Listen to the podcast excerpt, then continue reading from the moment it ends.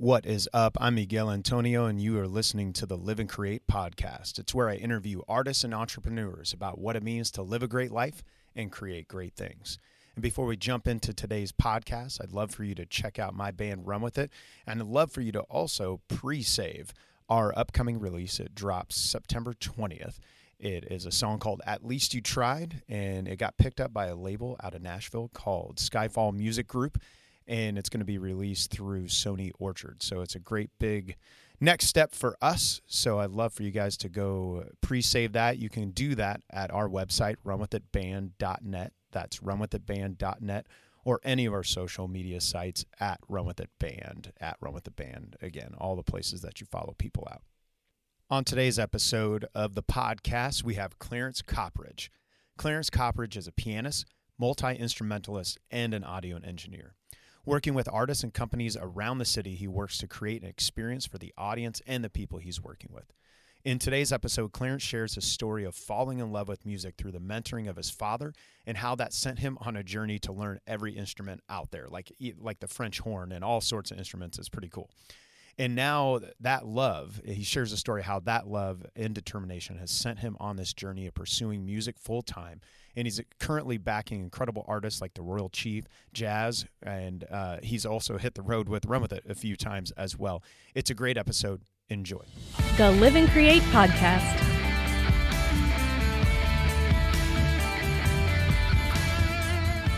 Now you, so you obviously, you know, behind you is your photography studio, and you're mm-hmm. sitting in your music studio. You are a multifaceted artist, right? Uh, and yeah. So when you when you look at like like as you're reflecting on yourself where would you say your main focus is? Or is it just creation in general? Um i would say i like to create in general but my main focus is definitely in my music. Uh, that's where i try to like dive most of my time into. That's what i try to like build my name in. But like you know as most people like it has to when one thing doesn't like come to fruition at, at like immediately, then you just right. kind of have to jump through and like say, okay, where else can I pull in some money? So like it could be like you have multiple streams of income and stuff like that. So that's just like yeah. photography is just something that I just had. My dad has always done it, and then he was like, he used to bring me to all of his stuff and like, hey, take this picture, take this picture, and I just kind of like, I was like, oh, you know what, this might be a thing, you know. That's pretty cool. So, your is your dad a performer as well?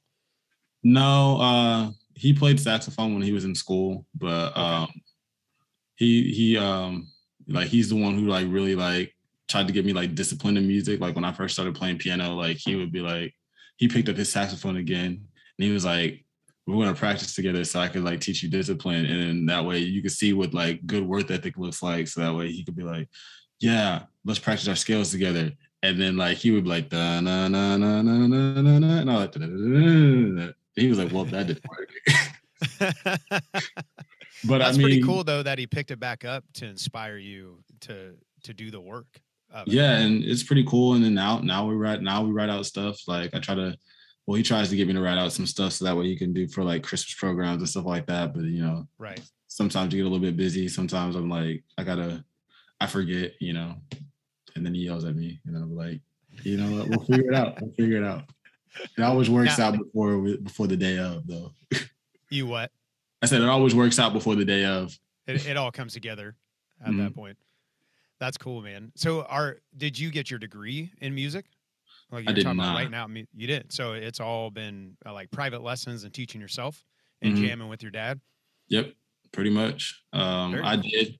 I did like I did it in school. Like I, have done jazz band. I've done like uh, I've done like all the musicals and stuff like that. But I never actually like went ahead and got my degree in music. I don't know why. Um, I was planning on going back because uh, I started off getting my degree in culinary arts because I was That's already. right. I forgot about that. I, I, we need to touch on that too, but I, I, cut, I cut you off. You keep going, my man. no, it's like I started getting my degree in culinary arts, and my entire goal was like to like as soon as I get my culinary arts degree, then I'm just gonna switch over to music and I'm gonna like write out write it out with music. And then as soon as I got my culinary arts degree, like I started going to more and more school and more and more like training and stuff like that. And I just never went back. Yeah. You know. Well, and that's I I think it's a struggle when you think about trying to live a life as a as an entrepreneur and a musician, right? You're building Right. this business, and then the idea of strapping yourself with a fuck ton of debt, like right out the gate. You know, obviously Mhm. you already went through the culinary arts as well.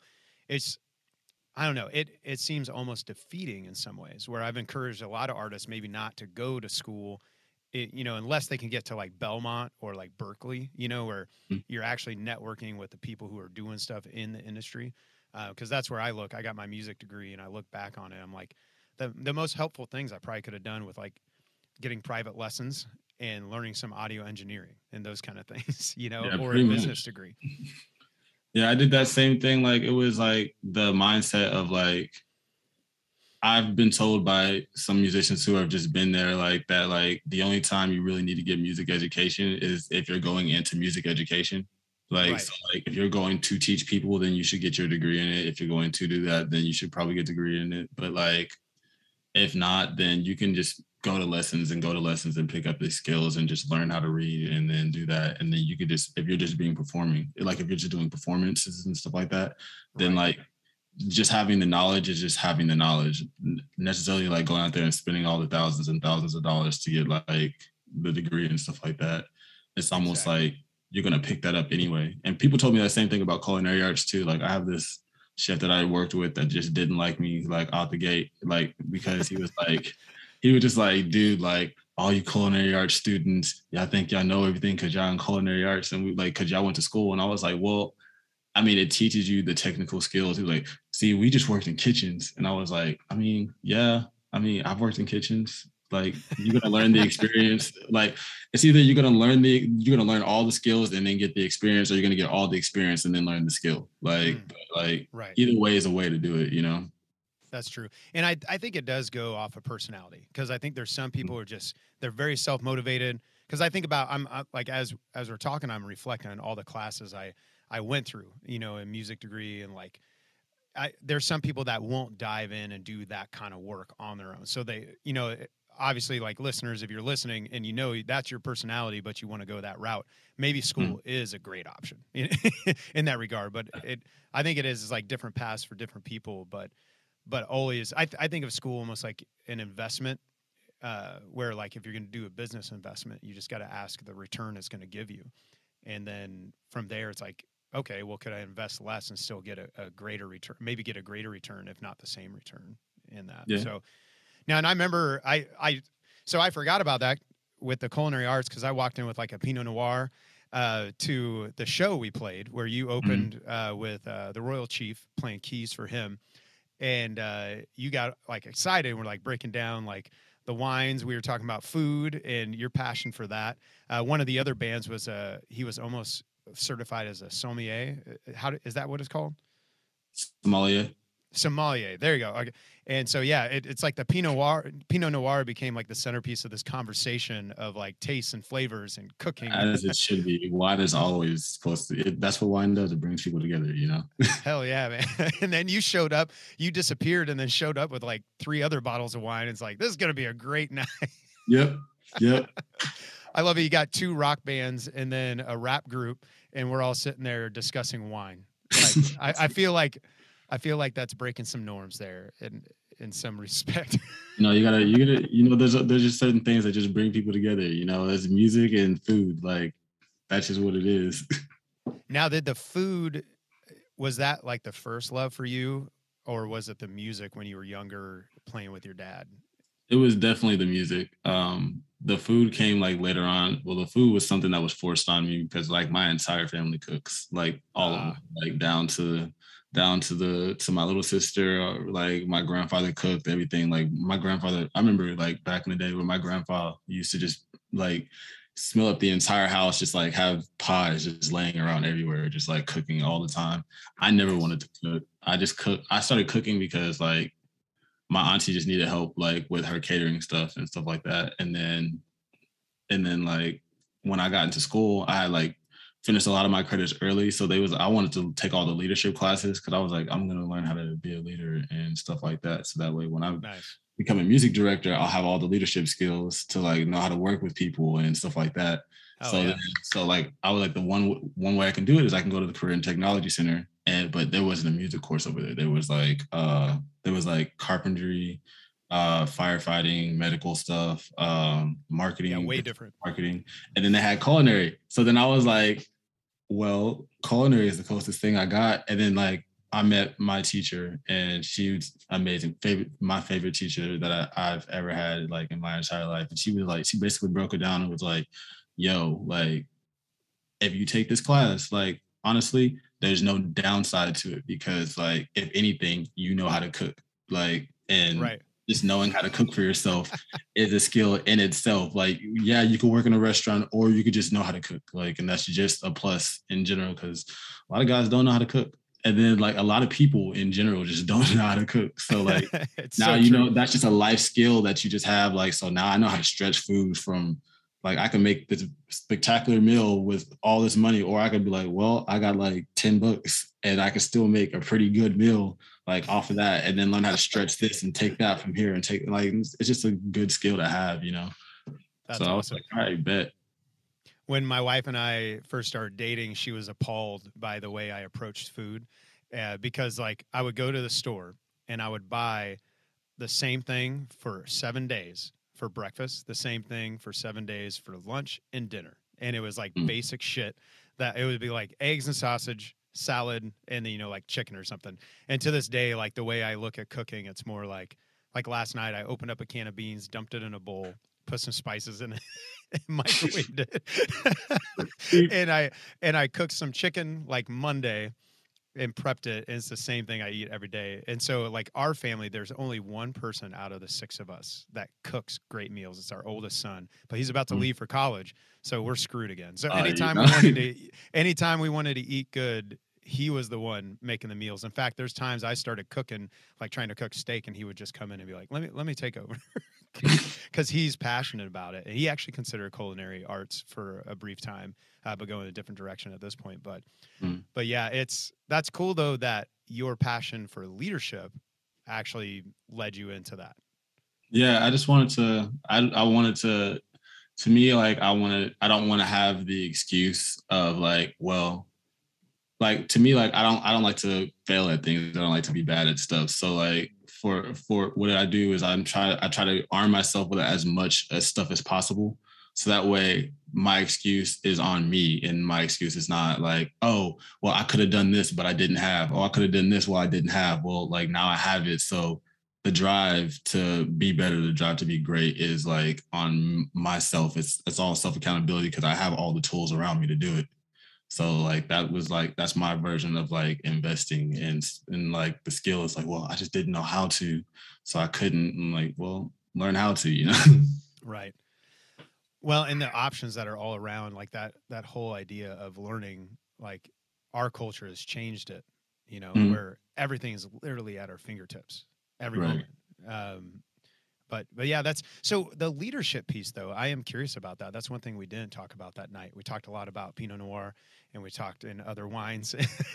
um, but I'm curious, what inspired you to move towards leadership and and let what was it that let you knew like that's what I want to invest in and learn and grow in? Um, well, I don't know. My my family has always told me that I was like a natural born leader, you know, like if, as most people do, you know. Um, they tell you like, oh yeah, you're a natural born leader. You're gonna be great. You can do all this other stuff. And I got like the big uh Martin Luther King, Rosa Parks uh, uh thing that was like, well, she said so he can walk, and then Barack Obama ran, and one day our children will fly. Like we got all that, all that stuff. Like, like, but like I was the only musician inside of our church. So like as being the only musician inside of the church, like I naturally took the role of like director, like the music director and stuff like that, or or minister of music.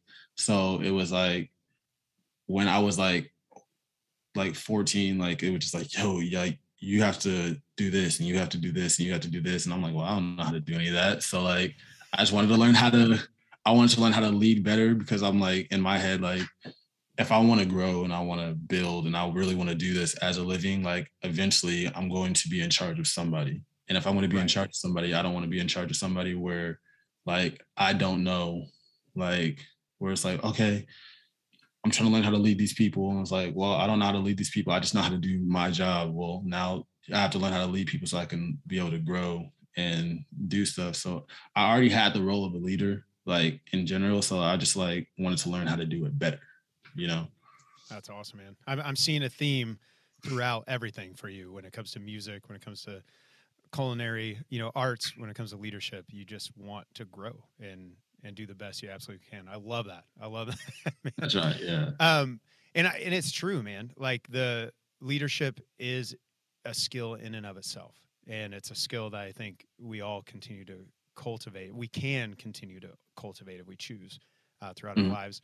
What are some of the like? What are one or two key leadership things that you've learned, whether through leading bands or in your classes, that that really stay with you, that really drive you? Um, I learned that it doesn't matter like what your skill level is or what their skill level is. Like most people, if they're in it, they want to learn more. Um, and and then it's just a matter of like learning how you learn.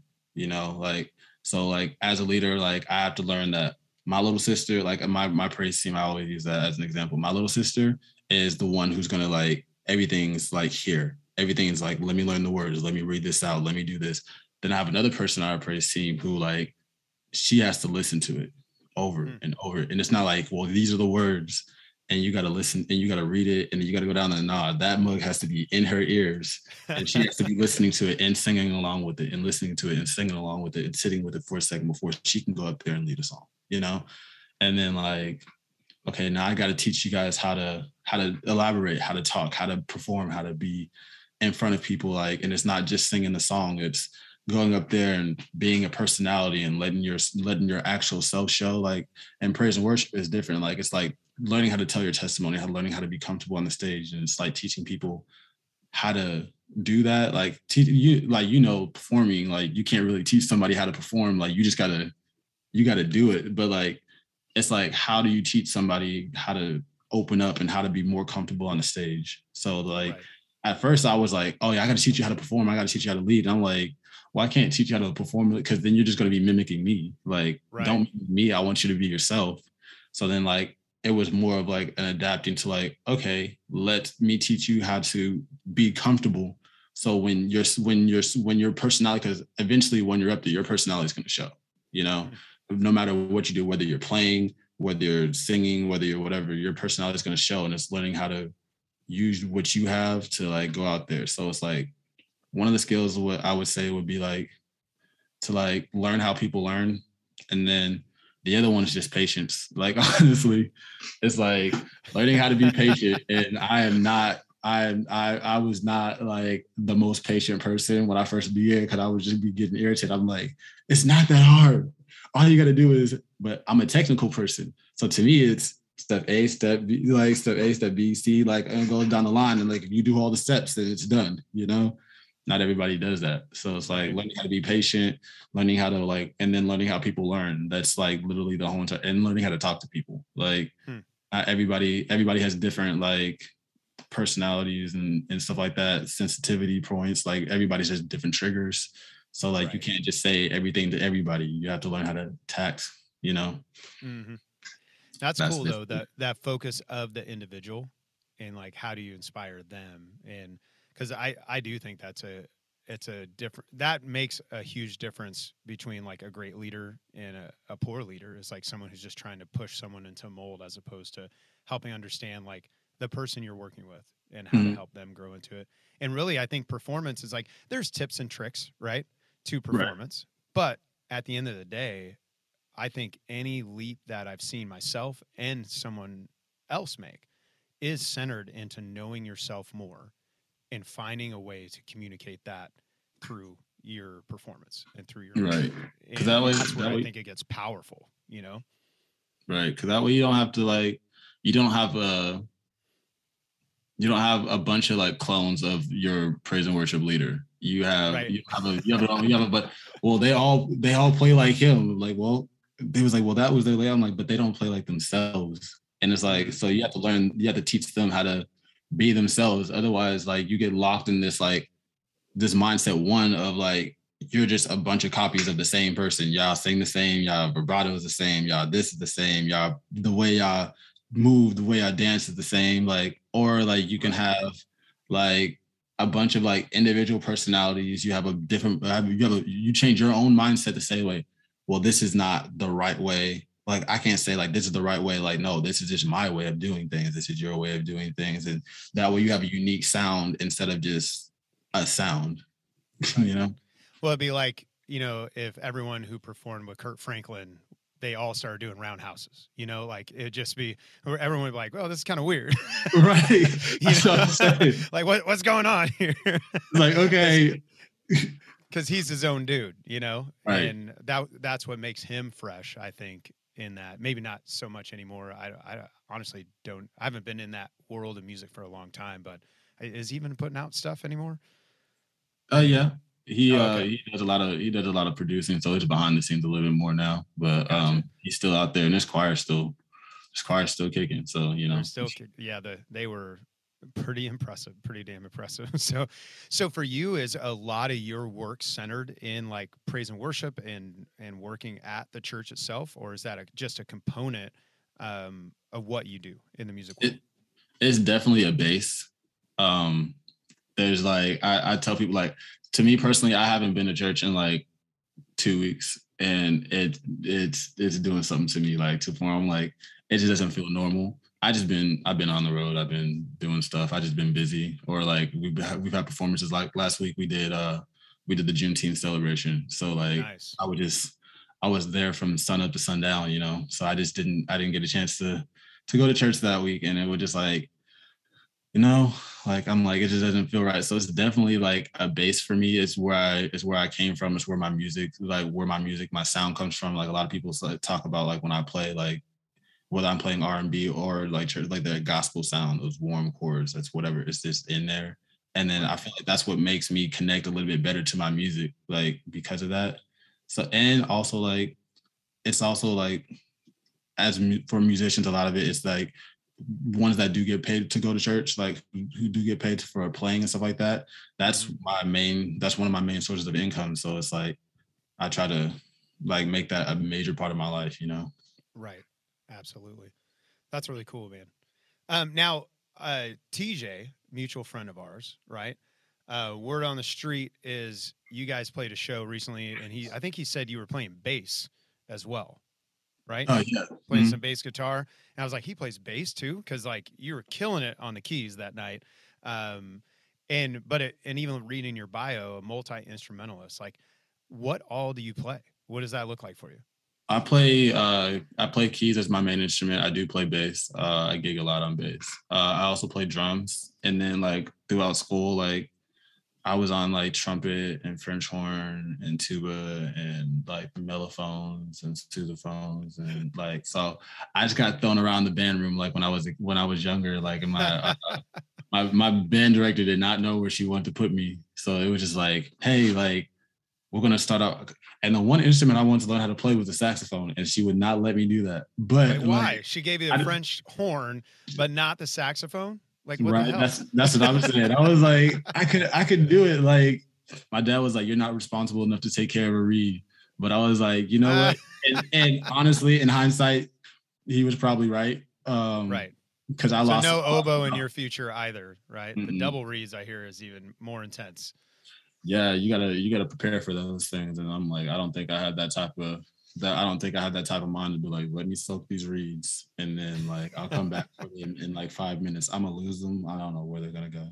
But yeah, that's why I stick to the stuff that like I just gotta tune it real quick and then let's go, you know? Like boom. Right. But like, yeah, like he uh like my teacher used to like throw me around like for like I started off on on trumpet, then I switched over to uh French horn, then marching season came through. So then I played the marching versions of those and then she came to me one time was like, "Hey, do you want to do like Tuba's Christmas?" And I was like, I was like, I don't know how to play tuba. It was like it's not that much different away from like from the French horn. Like most of the fingers are the same. So then like then I learned that. But she was like, you get to play in the in the uh what's the the shell thing? Uh the one Kansas City, like the oh the conference Center. Uh yeah, yeah. Yeah. We got to play there. And That's so like awesome. I was like, I was like, she was like, you get to play there and you get to like take two days off of school. And I was like, all right, bet, let's do it. Like, let me learn how to play this for sure. So then she gave me a, she gave me a tuba and it was just like, bet. So I was just sitting at home, just like do do do. And my mom would look at me like, why do you have a tuba? And I'm like, she asked me if I wanted to play Tuba's Christmas. And so I just learned like the two songs and that was it. But like it was just always a bounce around, like, oh, we need this for this song, we need this for this song. So then I just had a bunch of instruments. Like my basement like was just lined up with just whatever. Right. like and it That's taught amazing. me how to read, and it also taught me how to read like bass clef. That's where I learned how to like read better. Like so like it just kept building and developing. Like so it was just a bunch of brass instruments and keys, bass, drums. Well, and it's interesting because it, it sounds like you started on keys though, right? If uh, I started off on drums. That's oh, like okay. my, that's like my like heart instrument. Like that's the one like I just play for fun. I never really took lessons in it. That's my oh I want to have some fun real quick. Let me play drums and then da da da, da. or like I'll record on it. But like keys was like my main was my first like serious instrument. Like okay, I'm gonna learn how to play this. You know, that's the one that my parents put me in lessons for. That's the one that I I, I figured everything out on. That's the one that will like base all of my serious music.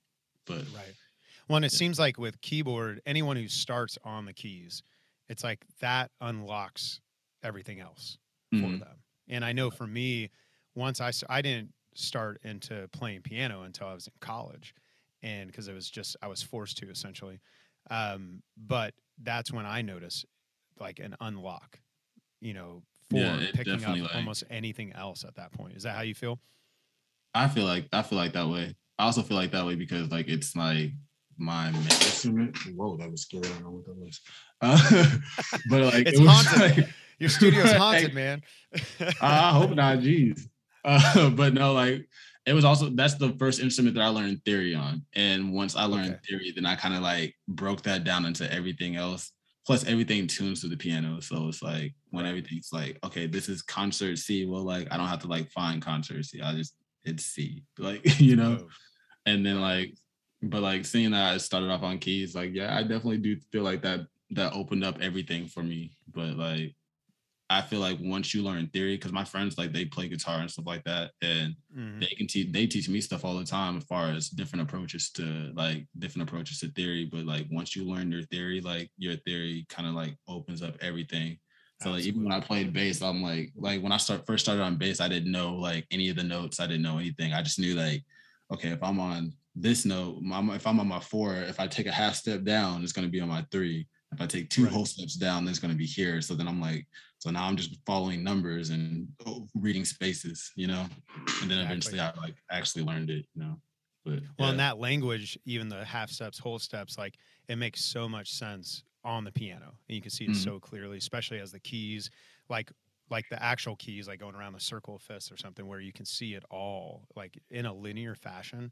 Like I mm-hmm. started mm-hmm. out on guitar, but I when I think of music theory, I think piano. I think the keyboard in my brain. Right um, and then apply it. It's like I have to translate to piano and then come back to my guitar in that. Mm-hmm. Now, playing all these instruments, uh, music directing, like I know you're playing in other bands as well. Uh, the Royal Chief, obviously playing for him. Um, what for you personally? What do you feel are your next few steps? Like, what what's the dream for you as you move forward? My dream is really to like i'm not sure if a lot of people know who like adam blackstone is like but like he uh has won award and grammy and grammy and grammy, and grammy hmm. award, and award yeah i'm not familiar either. off of, off of music directing. He uh does he's the music director for justin timberlake. Yeah he does oh wow he does drake. He does he did the the uh the super bowl he was he was up there with the he was up there playing bass with them at the Super Bowl. Really? Uh, yeah, he he literally Adam Blackstone is what you said. Adam Adam Blackstone, and he is literally like the greatest music director, like to me. Wow. Like of like of our time, like it's just like he, he like he's done that. He's done the Super Bowl for like the past like like ten years or something like that. Like dude has Damn. been like dude is like incredible. He, he started off with Justin Timberlake, I believe. Uh, if, That's a good start That's if, a if solid he- start. you know, if he's watching this, don't quote me on that. But like, but, uh, but like he he he's done like uh the he's done I, I believe it was like Sunday's Best. He's done The Voice. He's done The Four. He's done like all those karaoke all those karaoke Wow. songs where like oh yeah this celebrity's gonna come through and sing this song. Adam, give me something. And all of a sudden you just see Adam over there just killing it, playing bass keys, like and this dude is just incredible. So that that's literally my goal. Uh, more recent like like before like I get there, like I want to end up like starting my own band because I feel like a lot of the stuff like I do like is is just is just me. And like so it kind of makes it like it's great and I love it. Like I, I love the the freedom to be able to create and be able to do that. But you know like every, anybody who like does something cool by themselves know that they can do something even better when they get with people you know? Like so it's like I want to end up being able to start like a like kind of like I call it a tribute band like I had one at one time and then we kind of fell apart because you know musicians grow and then they go on and move on in life. Yeah. But like we go, but I just want to be like have like an artist like say like you decide to come out there and like oh I'm I'm gonna write a song like I have a I want to do a concert I need a band and I'm like I'm like I have a band and then my band learns all your music and then we Nice. like do like a big live performance and then we like a new version of the Neptunes kind of deal where you're Kinda. backing up everybody. yeah, you just go through and like they, you just have you just have the music and then like this is my music. I want to I want to create a show. Like not like I just Mm. need to learn some music real quick. Like no, I want to create a show like like where it's in the whole experience. Like I want all the live hits and the, all that. Like that's Yeah. that's, what I, that's what I want to do. Like like the light like you have we have the band hits that go with the lighting in the back and like bah bah bah like that's that's literally like my whole like dream goal is to like do something like that. I love that. That's that takes over. when we were in the studio working on i think it was some demos that never came out um, a while back and the producer like spun around and he's like i can already tell that you're imagining fire and like crazy ass stage with like led walls just for this one song and i'm like oh yeah like in my brain that's how i see like the songs as they come to like fruition and so that it's exciting to hear someone else have that same passion where it's like let's i don't want to do just music i want to create real experiences that people Right, like that's what- like oh my that's God. what people remember. That's what people remember. And I tell people that all the time because I'm like, if not, like, there's no point in live music. Like, because other than that, I could just sit there and listen to your track at home. right Like, and that's chilling on the perfection right that's Right. 17 takes we took the best little parts of all 17 that's absolute perfection. So yeah Mhm. if that's all you're there for like listen you to the album. or like that's why that's why people like that's when people get to charge like that's why you got you got people like Beyonce who can charge like 300 400 500 dollars for a ticket and you're still sitting in the nosebleeds. But that's because when you get out there you're gonna see Beyonce walking on the stage pulling out on a crane with some with some wind blowing a marching band and a, but like you get all of this like it creates Yes. experience like it's you sitting on the front row with your camera going like this and the singers going out there the lights and the fire going up there and they're reaching that like you got to create that experience because that's what makes people feel like they're worth going out to do you know so Right. like my and a lot of people like what i figured out is like a lot of people don't know how to create that experience so like if you know how to create that experience that's like oh you want to be able to add this here you want to be able to add this here so it's like once you learn how to create that like that's that's all it is. Like it's all about the experience. It's all about the environment that you become in. That's what made the concert that we did so cool. Like I felt like it's not the fact that we all didn't just sit up there and sing a song. You was up dead, jumping up on tables and stuff like that. yeah And I thought that I almost stepped on the bar but i was like i don't know if it can hold me and i love tj so i don't want to break his shit you know like i just Right. want That, yeah. so if you go if you go up there and like and you and since you do that like you since you did that you jumped up on the on the on the on the thing like but as soon as you did that guess what happened everybody's phone was out everybody's like oh my god he's up on the table he's he's really performing he's really out here doing stuff instead of just like here's you could have sung your song. songs you could have sung the song and be like all right guys thanks for coming out like no like it's it's all of that like it's it's Yeah. what it has to be you know and that's what well, that's real I was talking to someone about that where like we have some songs that the the album version is like three minutes, right? Mhm. Three minutes, 20 seconds, something like that. But then live, it's five to six. We have one song that's three and a half minutes. And once we're done building the show p- piece of it. Like we performed it and it's about five minutes, and we still have another piece to add to it because we're going to take it to another level afterwards that we're working on, and it's probably going to be eight minutes total, just that one song. But like with the with the idea of bringing people in, you know, and like Mhm. that's what I love about uh, Jamel the Chief when he's like that performance that you guys did. It's like you all are vibing together. You got that groove, and then the way he uses like the talking points to bring people in, like, and that's what I've noticed. Like uh, the Lumineers, are you familiar with them? Do you listen to them a Um, ton? Not a ton. Like, but I'm, great. So they're a great show because, and it's what's interesting is they played Sprint Center, and I I was kind of like, I love them, I love their songs, but I just didn't see how they were going to take their folk rock like kind of chill music and make the Mhm. Sprint Center hyped. Like I just couldn't see it. But then when I showed up, they blew me away. Like they're out in the middle of the crowd, like the lead singer is literally like running through the like through the sprint center, like connecting with people. They did all these amazing moments and the way they crafted it. And then there was a really incredible moment where they walked through the crowd, the whole band, to the center of the stadium. They had like a little runway for them, but like not uh, above the crowd, like in the crowd. And Mhm. then they get on this platform, and the platform raises up in the center, and it looks like a living room.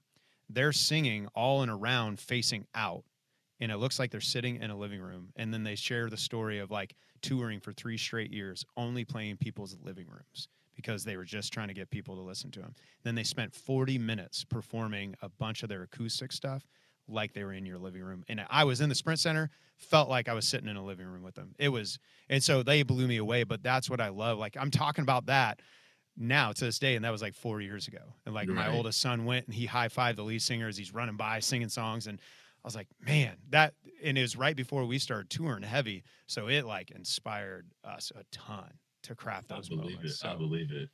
so it's Adam Blackstone. Yes. Is yes. I'm going to check that out because I are you familiar with Tom Jackson? Have you heard of him? hmm Okay, so have you done any of his courses or like the book, like read through his book at all? I have not. Like Okay. I kind of just like I've, I've I've heard the name. I've I've I've like looked up some stuff like, but I haven't really like dove into it. Like dove into like like who is like Right. Well, and honestly, the dude, he's a great, he's a great like teacher when it comes to live performance. Like Taylor Swift, um, not Ed Sheeran. Um, what's the other guy? God, Shawn Mendes, uh, Lecrae. Like he Mhm. works with all these like huge artists to help them craft. He's basically like a stage show coach. And Yeah, we he were has in- a book. Yeah, he's got a book. I got it like sitting. I thought I had it sitting right here, but uh, it might be in my garage right now. But yeah, he has a book. Uh, it's really helpful. And then we were recording an album in Nashville. Happened to find out he had a clinic going, like just down the road at one. Like their big, you know how they have the rehearsal where you can like rent a stage basically to rehearse your Mhm. show. And so we we paid just to like sit in and and be part of that, and it blew us away. The again, so many great tips and tricks, but then also where he dug into like what you're talking about. Like you got to dig into who you are as a person, as a as a performer, as a writer to let that come out and connect with the audience. And Right. yeah, man, it was again very helpful things along the path. Um, we use we use some of the same principles. We're switching things up though because I feel like he's more of a slow burn, like build a show, slow burn. I think our Mhm. culture is shifting so much because we have TikTok and even the way Net, like for example, Netflix, right? Used to develop a story. Now they like if it's a horror movie, they start out with some like crazy thing where there's like blood everywhere, and you're like, "What in the hell's going on?" Then they develop the story. Right, it's like right, they right, grab right. you. Where where I, I feel like I feel like now from a performance standpoint, it's almost like you got to figure out how to grab them right off the bat. You gotta you and gotta hit then him hard. Have you seen. Atlanta? Have you seen the I show? not. I need to. I'm a I'm a Donald Glover fan. I love the guy, almost everything he does, but I've not seen Atlanta yet. Atlanta like starts off like like dude is like just chilling there and like there was like like he gets into like an altercation with some dude like straight off the bat. Next thing you know, you're pop, dude gets shot, and it's like That's where it starts. And it starts there and it goes, all right, let, let's show you how this thing happened. I'm like, but as soon as it happened, I was literally on the phone with my friend and, and she was like, she goes, I was like, yo, what just happened? She was like, just just keep watching. I was like, no, because like, did I? I thought I thought because the first time I started watching it, I thought I started like I thought I started mid season. Like I was like, did, did I start off in season two? Wait, what what just happened? like, exactly. like, no, that's just how. I, but you have to you got to hit them hard. You got to hit them with something that's gonna grab them from the attention. My t- my my piano teacher taught me like when you're doing shows, like you got to hit them with something crazy from the jump, mm-hmm.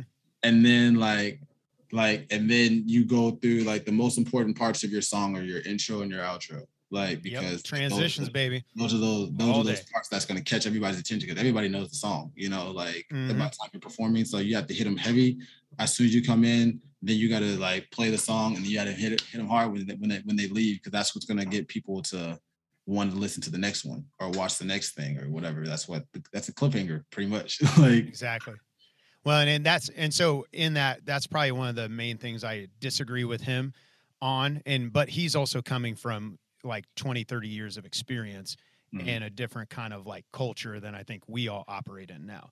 But as far as like the meat of what he talks about and there's so many like things in there that we still apply to this day. But that's where that was he he equates starting a show more to like a date where like you're on a date you're going to kind of like introduce yourself and slowly work into it. You're not going to come in and be like, "Hey, let's get married," you know, like which which is a good has, a, good, a good point. right, it's a really good point. I just think I think in this world of Netflix, like you explained, like with Atlanta and the way like TikTok works, is like everything with our culture now is like you better show them why they need to stick around. You better show them first, like the payoff almost up front and then right. you can develop the story um, throughout the show. So you got about like ten minutes to get some. To, you got about like five minutes before somebody goes out and goes to get yeah. a drink, something like that. well, and it's like, like uh, for all the performers that might be listening to, it's like. Uh, what run with it? We were playing uh, Boulevardia, you know, and there's mm-hmm. multiple stages, you know, and there's multiple vendors. There's beer everywhere, like different drinks. There's so many things to distract people, and it's right. like, how are you going to grab people and keep them at your stage for right, your, right. your 40 minutes, you know? So it's, that's pretty cool, man. I well, that, that's that. didn't Chief. Oh, uh, didn't Chief do a feature with you guys for that? Yeah, or? he jumped up on that same song we did uh, that night at Kinship. Yeah, um, yeah. I'm. I love that dude. He is. He's got so much in him. Yeah, all those songs like, that he's kicking out already. Oh and God. some of the stuff that he's some of the stuff that he's working on, I just, I can't wait. Like seriously, that's exciting. I cannot wait. Like I'll be I'll be sitting like we be sitting there. I'm actually supposed to meet up with him in like a few hours, but like he's gonna but like all the stuff that he's uh all the stuff that he's been working on. I'm like, bro, why isn't this out yet? He's like, it's coming, it's coming. I was like, yep. yo, like, for real. Between the two artists that I work for, like I, I play for him and I play and I play for this uh I play for this artist named Jazz. And um we're actually getting ready Jazz. to go to Essence Festival. I think Sorry, go ahead. I, I, was just trying to remember. I swear I've heard this, heard of jazz. Yeah, Anyways, yeah, go ahead. A, she's a she's an R and B. She like she does like R and B like mainly. It's like very like very like soulful like R and B type stuff. But she also like writes a bunch of different stuff. But she constantly writes and constantly writes and constantly writes. And they can they have that like they all they have that that repertoire that's just like you see what you see now, like, but just imagine like what's gonna what's gonna what's gonna come through like later. Like we're we're actually like we're really excited because we're about to do like Essence Festival on the Fourth of July weekend. So like that's gonna be like where's that at? Uh, New Orleans. Damn, that's awesome. So it's gonna be it's gonna be it's gonna be something cool. Like it's gonna be something real cool. New Orleans is a great town too. I spent uh, several months there. I I love that spot. I've actually but, never been, so like. Oh yeah, the like I've worked in a few amazing. different like Cajun. That's what I'm saying. Like I worked in a few Cajun style restaurants, like where I've like been like one of like the lead chefs, everything down there. And I've never been to New Orleans, so like I'm definitely like I have a food budget that's like crazy, and I'm about to just eat everything. You're like, you guys are gonna have to like raise per diem because I'm about to eat everything. Here. Everything, like like everything. I'm about to be like, and look, and one of her, one of her, one of her friends that are going down with us, she's also a chef. So you know, we about to just, oh. tearing, we about to be tearing it up like the entire thing. You guys are gonna be nerding out on some food on everything. I'm like, I need gumbo, I need, I need etouffee, I need, uh, I need the beignets. I've heard, I, I want to try like real beignets. Like that's literally like my bucket list thing. It's like a real beignets. And man, I wish I could remember the name of it, but there was this chicken place where all they did is chicken and fries, and that's it. Small little spot, and they opened up at like 10 a.m. and they closed when they sold out, and they sold out every single day. And I cannot remember for the life of me, but some of the best fried chicken I've ever had is right there in New Orleans. It's yeah, it's so yeah, good. you're gonna have to you're gonna have to send that to me once you once you remember. That, I need to figure that out because, yeah, it's been a long time, but God, it was so good. I'm getting so hungry right now.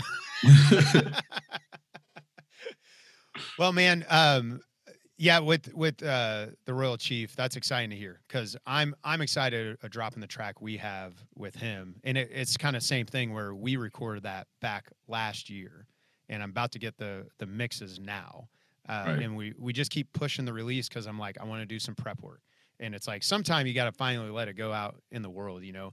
But Right. I I really believe in the song so much. I was like, we need to make more. We need to take more steps of getting a buzz going before dropping that song because I I Right. feel I feel so good about where that thing's gonna go. I was real excited when I heard it. Like when when he because he didn't even tell me. He was just like, "Hey, bro." Nice. He's like he's like he's like, "Yeah, man, we're." I'm getting ready to go out there. I gotta learn. He's like, he's like, man, I got, I got, I'm rehearsing the words. We're rehearsing the words. I'm like, we already played. What are you talking about? He was like, he was like, oh, I'm about to go out there. And all of a sudden, I go out there, bro. When I tell you, when he got out there with you guys and y'all was going, because I was already cheating when y'all was out there. When he got out there, with you, I was just like, bro, like my smile was just like insane. I was just like, yo, this is like dope. Like, and it's like the more and more like I see like him perform, the more I see like you guys do your thing. Like, I just see like, dude, like I you you know, as much as you try not to put people in a box, you like put people in this category, and then mm. it's like, yo, like you just keep expanding and keep expanding of like the stuff like where you where you thought like that was gonna end, but it just didn't. It's just like, okay, I thought you were gonna go here, but then you just kind of went. well, and that's what I was telling the guys uh, after we were kind of debriefing our show, and I was like, what I loved is I felt like every step of the song just kept going bigger and bigger and bigger. And Mhm. like it felt like we were at a really awesome spot, but I still knew the chief was sitting on the side about to jump out on stage. And as soon as he jumped out, it just went boom, like right. it just popped it up to that next level like ah and that's how boulevardia felt as well and uh yeah yeah it's exciting man well um just to wrap things up i got two more questions for you uh it's been dude it's been great to connect and i love that dream uh and vision that you have like for the future of music directing adam blackstone i need to check that out because that's what i'm man the super bowl that was nuts watching if you've that seen uh if you've seen the greatest showman, he also did that too. Like, That's so my kids hate musicals. They can't Mm. stand them. And they've watched that over and over again because something about the performances were just I mean that was Adam Blackstone. That was him. wow. I got to I got all more that. There's videos of him just playing all the instruments and everything. man. Yeah, I'm I'm going to have to go look up more about him so after this. So but yeah, last two questions. Um so right now in your life, how would you describe living a great life? I mean, okay, so I would say like living a great life to me would just be like having like the freedom to be able to do what I want and to be able to do what I need to do. Like so it's like if I needed to personally like say like oh yeah, I need you to do this like my mom needs me to do something. I would be able to uh, to be able to sit there and say, "Oh yeah, I can do that." Instead of saying, "Oh, I can't because I have to like to be able to take care of the stuff that the people around me to do the things that I want to do when I want to do it instead of having to be like feel like I'm like trapped and locked into some box and like not have like not accomplish the things that I want to do like Right. would like just not be ideal but like to be able to step out and be able to do what I need to do to take care of the people around me and like provide that service if I if needed to be like that would be like me doing what I can you know I love that perspective of the freedom as well as responsibility of like the freedom to do as you choose, but knowing that you have the capacity and the resources to take care of the people you love. Like I, I think that's huge, man. I love that. Um, so the last question on this, uh, right now in your life, how would you define creating great things?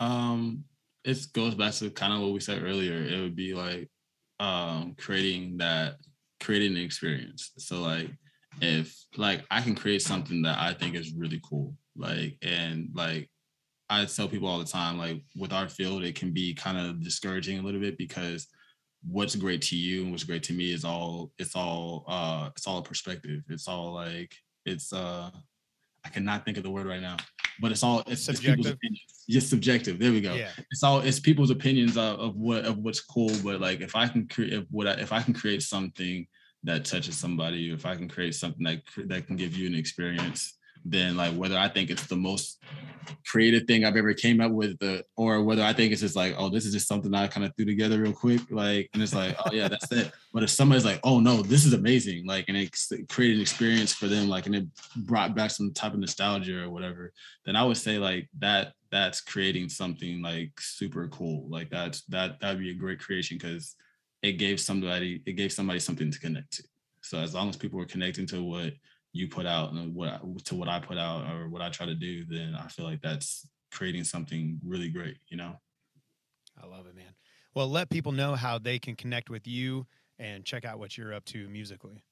um most of my stuff uh i don't really have any like music out but like um, on my instagram it's it's clarence coppridge just straight up like uh that's where i put out all of my stuff uh i'm on twitter you know i only got like 14 followers right now so uh if y'all want to, You guys like, got to boost that up, right?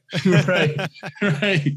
So like if, you, if y'all want to follow me on twitter then uh it's just like c coppridge and then the number four and uh i think that's basically like anything outside of that then i don't know. But as at the moment like everything's on instagram and if anything like boosts up from there then it'll be posted on instagram and then yeah that's where you can follow my journey at That's awesome, man. Well, I'm excited to uh, observe the journey, hopefully be part of it in some way down the road too, but uh, see this trajectory of building this dream, man. And obviously, like even like listener can't see it, but you got the you got the different types of studios behind you that you're already building, and yeah, it, it's going to be cool to watch, man. thank you thank you Thank you for listening to the Live and Create podcast. If you like what you heard, make sure you subscribe and leave a comment or a review. The Live and Create Podcast.